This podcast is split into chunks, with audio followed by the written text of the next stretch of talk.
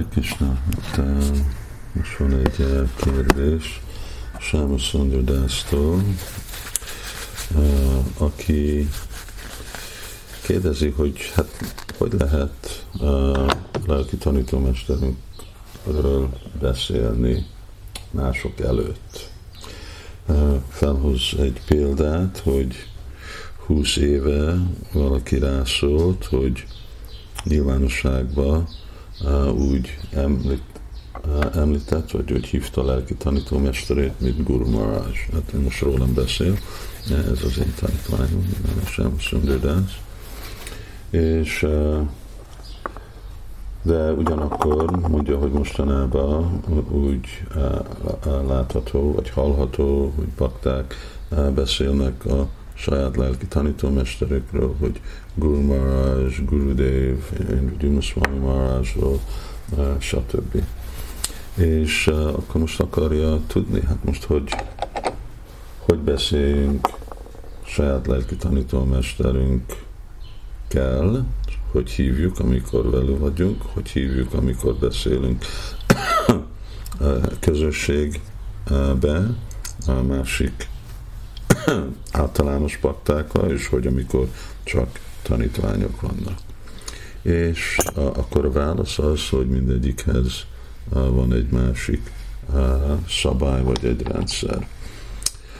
Ugye mi elkezdjünk avval, hogy a lelki tanítómester tanítvány kapcsolat az egy szent dolog, és valami, ami mindig tisztelettel akarunk megközelíteni, amikor szólítjuk, vagy beszélünk lelki tanítómesterről. De ez nem a egyetlen féle tisztelet, amit a mi gyakorlatunkban nekünk kell mutatni, hanem a tisztelet Vajsnavok. Szóval van Guru Szaracsar, van Vajsnav Szaracsar. És nekünk most a kötelességünk egyensúlyozni ezeket a dolgokat. Szóval én nem beszélhetek úgy az én lelki tanítómesteremről, ami akkor sérti a más vajslavoknak a érzelmét. Kell tudni egyensúlyozni mind a kettőt. Na most, hogy hogy van ez egyensúlyozva? Vagyis még hát kezdjük először, hogy mi, mi lehet a potenciális probléma hogy amikor egy Vajsnáv beszél, mondjuk mondja a saját, beszél más Vajsnávokkal, más Vajsnávoknak a jelenében van, és mondja, hogy Guru ezt mondta, akkor technikailag ez azt jelenti, hogy az én lelki tanítómesterem a te lelki tanítómestered. Amikor azt mondjuk, hogy Gurudev ezt mondta, az azt mondja, hogy a te Gurudeved ezt mondta. De persze, hogyha az annak a baktáknak nem egy közös lelki tanítómestere van, akkor hát egy, hogy ez nem, ez félrevezet, mert itt most, hát most kiről beszélünk? Ugye nem egyértelmű, nem jó kommunikáció, hogy most kiről beszélünk. És a másik dolog, ez úgy rá kényszeríti a hallgatókra, akiknek a lelki tanítómestere nem a Guru Maharaj vagy a Guru Dev, hogy akkor ez most az ő lelki tanítómesterük, és hát persze nem, nem így fogadnak el emberek lelki tanítómestert, Guru Dev, Guru Maharaj. Ugyanakkor nem egy tiszteletes dolog közvetlenül szólítani lelki tanítómestert névvel. Ez igazából nem is csak Vajsnáv kultúrába található, nem Vajsnáv kultúrán eh, kívül. Eh, szóval, eh, hogyha én iskolába vagyok, akkor én nem hívom a tanáromat a nevével. Akkor vagy mondom, szóval nem azt mondom, hogy a, a neve, hogy mondjuk Jókai János, akkor nem mondom, hogy Hely János, vagy nem mondom, hogy Jókai János. Akkor mondom, hogy Jókai úr, vagy kedves professzor, szóval közvetlenül hívni valakit nével, az csak egy nagyon bensőséges kapcsolatról van szó, és nem illik lelki tanítómester és tanítvány között. Erről még többet lehet mondani, de ez már önmaga egy másik, másik téma. Szóval így akkor ugye a tanítvány, amikor beszél a lelki tanítómesteréről, akkor mondhatja, az én Guru Maharajom, az én Guru Dévem, az én lelki tanítómesterem, uh, Sila valaki, uh, Sila Govindamra, Sila uh, Indradumnamra, stb. Uh, és akkor ez megfelel, ez megfelel a Vajsnavoknak, megfelel a lelki tanítómester uh, Sadachar. Uh, de csak úgy említeni, hogy Shivram Swami, akkor hogy úgy uh, úgy beszélek róla, mint beszélnék valaki másról, akkor meg ez nem illik meg ugye a tanítványnak a szaracsarjára, mert a tanítvány nem úgy tekinti, vagy tekintheti lelki tanítómestert, mint közönséges ember. Szóval akkor nem úgy hívhatja, mint ahogy ő hívna közönséges embert, vagy még más vásnavokat is. Ott szükséges, hogy valami különleges hívás.